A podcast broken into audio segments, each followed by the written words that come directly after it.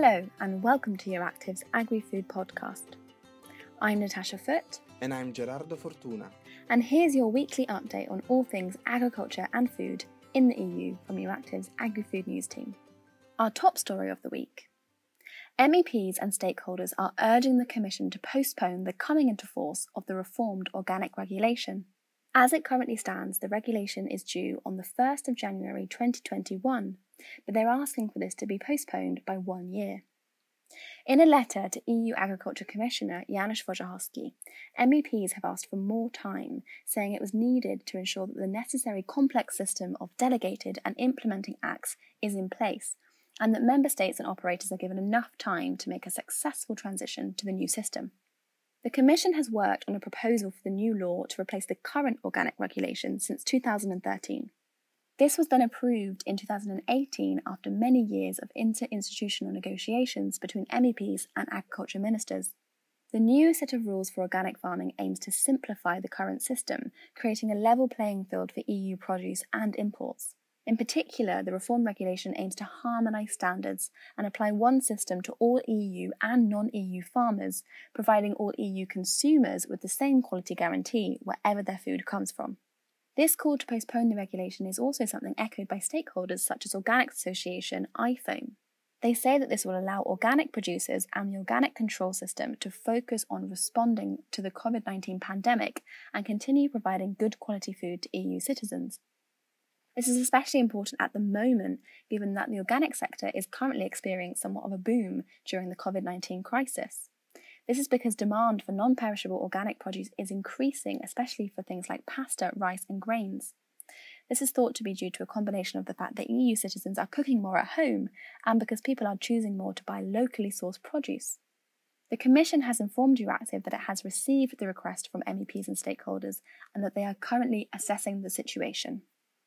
In other news, agritourism is a growing trend across the EU, with many small farmers increasingly turning to tourism to diversify their economic activities, bringing in an extra income which can prove to be a lifeline for many farmers. But alongside the rest of the tourism sector, the COVID 19 crisis has had a devastating effect on agritourism. Although there's been a lot of focus given to the impact of the pandemic on the tourism sector as a whole, there's been much less attention devoted to agritourism, but agritourism brings in a considerable contribution to many economies. It's becoming an increasingly important part of both the tourism and the agricultural industry worldwide. Not only does it increase revenues for smaller farmers, but it also enhances knowledge of agricultural activity and rural areas and helps to conserve Europe's industrial and rural heritage. Agritourism also adds value to local products due to the increase in demand for natural or handcrafted regional agricultural products. In Italy alone, it's been estimated that the losses in the agritourism sector in 2020 will amount to 65% of the income forecast for this year. This is the equivalent of 1 billion euros loss, which is a significant loss for an economy already reeling from the effects of the COVID 19 crisis. As such, speaking at the recent Agri Committee meeting, EU Agriculture Commissioner Janusz Wojciechowski highlighted that agritourism is an important rural activity, one that is really struggling and needs extra support during this time. He suggested that the agritourism sector should be offered extra support under the Rural Development Fund, the second pillar of the Common Agricultural Policy. He also suggested that agritourism is a kind of tourism which could continue even during the crisis, according to certain conditions, suggesting that it should be treated separately from the rest of the tourism sector. He therefore said he will be turning to member states and asking them to consider agritourism as a kind of tourism that can continue. The European Food Safety Authority has published the results of its two pilot assessments on the risks posed to humans by residues of multiple pesticides in food. But these have been criticised by the Pesticide Action Network, a network of over 600 NGOs, institutions, and individuals working for a reduction of the use of pesticides. The assessments were conducted using a methodology which was developed specifically as a new approach for grouping pesticides. It paves the way for the implementation of cumulative risk assessment, basically to assess the risk posed by exposure to multiple pesticide residues. This is important as many fruit and vegetables are actually exposed to more than one kind of pesticide. According to EFSA's latest report, more than 65% of common fruits like table grapes, strawberries, cherries, and pears contain two or more pesticide residues. As such, EU regulation stipulates that the maximum level of pesticides in foods and decisions on this should take into account the cumulative effects of pesticides. So, regulation covering the placing of pesticides on the market actually stipulates that pesticides should have no harmful effects, including cumulative effects on humans. However, these have been criticised as unfit for purpose by the Pesticide Action Network, saying that they are not fit to ensure that pesticide mixtures cause no impact to human health and particularly to the most vulnerable groups in the population. And we now move to the crisis fund conundrum, which is the issue that is puzzling the EU agri-food bubble in these weeks.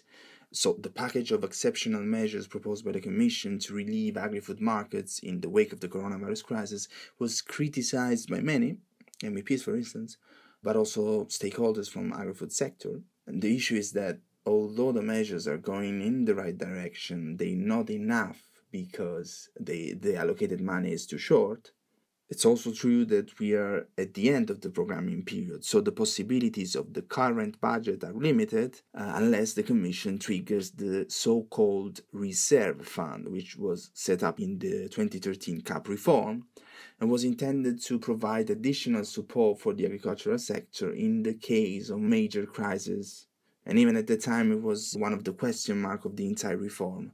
And indeed, the Crisis Reserve Fund has never been used so far but there are starting to be calls to make use of it. For the current budget uh, period, the reserve fund comprises seven equal annual installments of 400 millions. The Commissioner Wojciechowski has said that he is very much in favor of using the crisis reserve, but that this must come with the agreement of the member states and also some MEPs are pushing for it. But on the other hand, we have member states that are unwilling to support the use of the fund because the use of the fund would cause corresponding cuts in direct payments, and member states were unwilling to allow this to happen. Farmers, too, are not in favor because of the same reason. I mean, some farmers. So Wojciechowski said that in the future he would support a proposal of a crisis fund which doesn't depend on subsidies or, or aid, but is instead a proper crisis reserve at the disposal of the Commission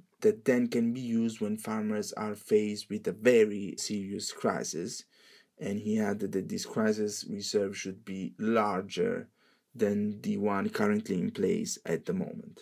We move to another news we have a date for the farm to fork strategy. So the new EU food policy is expected to be launched on the 20th of May, together with the biodiversity strategy, which is uh, also uh, crucial for the agri-food sector.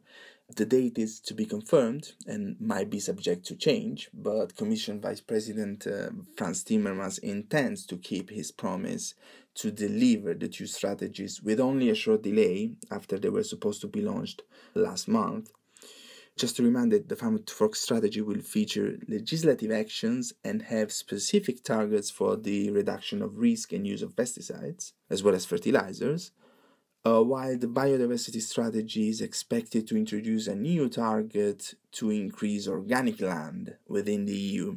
This week, also the EU's main food and drink association, Food Drink Europe, said in a statement that the delay of the two strategies could be an opportunity to take into account the changing landscape caused by the COVID 19. And lastly, a group of MEPs sent a letter this week to the three presidents of the EU apical institutions, so the European Parliament, the European Commission, and the European Council, but is also addressed to the Commissioner uh, for Agriculture, Janusz Wojciechowski, and the chair of the EP, the European Parliament's Agriculture Committee, uh, Norbert Lins.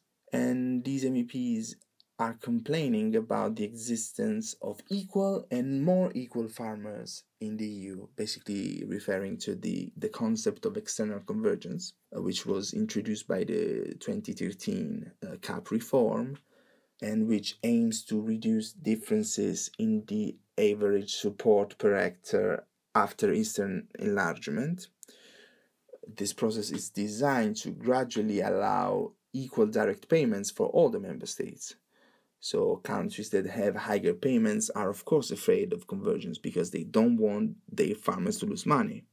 And this concept has recently faced criticism by some EU countries who oppose including this in the next CAP reform. While these MEPs are calling to put an end to this embarrassing, as they call it, discrimination in order to ensure an equal treatment of all European farmers.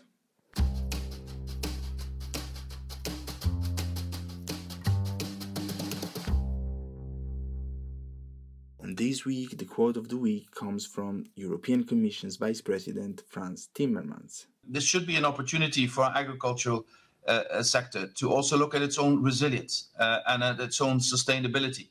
And I believe that one of the uh, Achilles heels uh, of um, the way we consume uh, food and foodstuff is that we've gotten used to everything being very, very cheap I honestly believe that if there is a reevaluation and health gets a bigger priority, then the willingness to pay a bit more for better foodstuffs might increase. But of course, this is also linked uh, to uh, the question about how deep the economic crisis will be, because citizens in really deep trouble have no choice but to look for the cheapest uh, way to survive. But I do think that this is an opportunity to rethink uh, how um, uh, we eat, uh, how we consume, what we consume.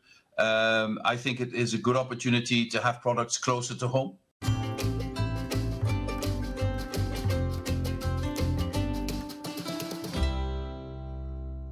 Now for the agri food news from the capitals this week, starting with Belgium, where around 778 tonnes of non compliant or suspect phytosanitary products from India and China have been seized this week in Antwerp by the Belgian Federal Agency for the Safety of the Food Chain. In France, the signing of a free trade agreement between the EU and Mexico this week has provoked a strong reaction from France's farming community. This new agreement foresees the opening of the European market to around 20,000 tonnes of Mexican beef. France's Farmers Confederation called this a scandal, saying this will put farmers around the world in competition with each other. In Croatia, the Croatian Agriculture Ministry has launched an online web platform which offers farm produce from all over the country. The platform has been launched to help farmers and fishermen in the current situation caused by the COVID 19 pandemic. In Romania, Romania's agriculture minister has said that an evaluation of the effects of drought on the country's agricultural sector will be finalised in the coming days. But the preliminary data shows that up to 1.2 million hectares could be severely affected by the lack of rain. In the UK, as shoppers try to reduce their trips out of the house amid the coronavirus outbreak, the weekly sales of vegetable boxes in the UK have more than doubled. According to new data from the independent think tank, the Food Foundation, they found that sales increased by 111% in the six weeks from the end of February to mid April. The Irish Farmers Association has said that proposals to cut the national agriculture herd to reduce greenhouse gas emissions was a lazy narrative based on flawed calculations. The farmers group criticized the comments from Robert Watt from the government's Department of Public Expenditure, who suggested that the national herd should be cut by up to 5% as part of the government's climate action plan. In Italy, after the green light from the Commission on Private Storage Aid, the Ministry of Agriculture will allow cheese producers to store up to a maximum of 12,000 tonnes. Requests can be submitted from 7th of May to the 30th of June. The appearance of the German Agriculture Minister Julia Klöckner on a German cooking show last weekend has caused a stir as the show was sponsored by the supermarket chain Kaufland. Klöckner has claimed that she was unaware of the sponsorship, but politicians across the political spectrum have been quick to criticize her and question this. And on Monday, the vice president of the Bundestag demanded an investigation. Austrian MEP Simone Schmiedtbauer warns in a letter co-signed by members of the Conservative Party ÖVP that Europe should not rush its reforms to its agricultural strategies, namely the Farm to Fork and the biodiversity strategy. And lastly, in Poland, from the end of April, Ukrainian citizens will be eligible to receive Polish employee visas, according to the Polish press agency. At the same time, as part of the third anti crisis law, the government confirmed that farmers will not have to apply for temporary residence for seasonal workers.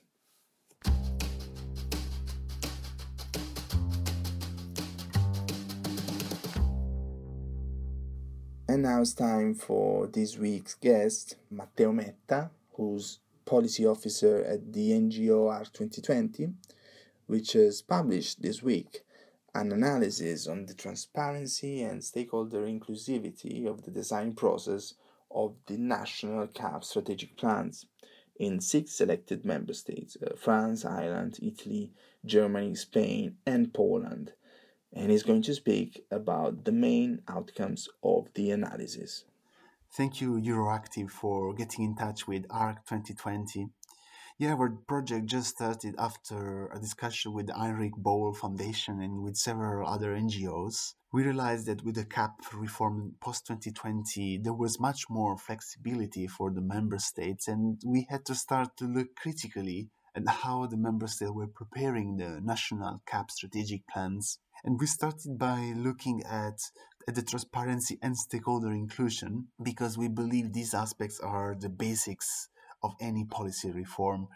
Yeah, transparency and stakeholder inclusions are not a black and white picture especially with COVID-19 outbreak, we found a lot of challenges for the member states, but there are certainly some critical aspects to be highlighted. And indeed, we found out in our analysis that there were good and bad practices within the same member state. I really recommend downloading the final report and see some interesting experiences. Like, for instance, uh, in Ireland, uh, they publish the minutes of the uh, consultation meetings or the list of stakeholder consulted or the PowerPoints that are presented, or there is a clear timeline for receiving written feedbacks on draft documents.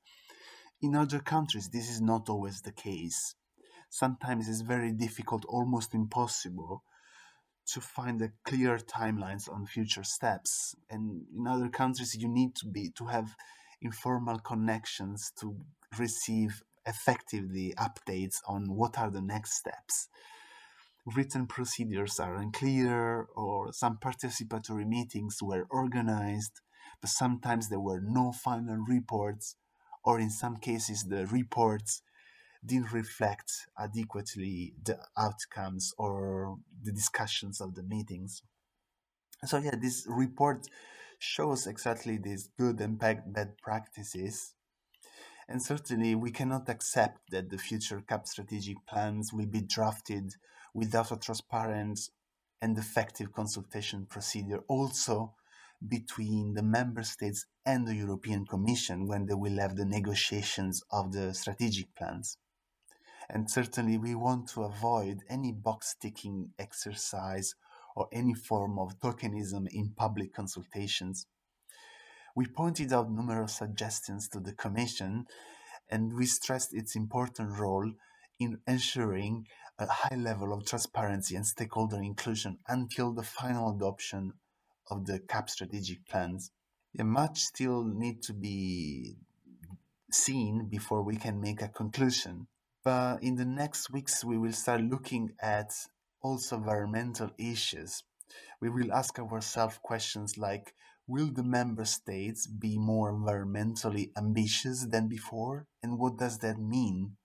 Does it mean to go beyond the European re- legislation or does it mean greenwashing CAP support? We invite any actors involved in the process of designing the CAP strategic plans to join us in these efforts and to answer these questions together. So please get in touch with arc2020.eu. Thank you. On our radar this week, the ValuSect Consortium, a consortium of partners coordinated by the Thomas More University, has launched a program to improve the sustainable production and processing techniques of insect based food products. It aims to transfer developed knowledge to agri food businesses in Northwest Europe. This week, the AgriFood podcast is produced by Euractiv's AgriFood team, Natasha Foote and Gerardo Fortuna, with the technical support of Michael Ball. Be sure to subscribe to our newsletter so you don't miss the latest agricultural news from the EU. I'm Gerardo Fortuna. Thanks for listening and see you next week.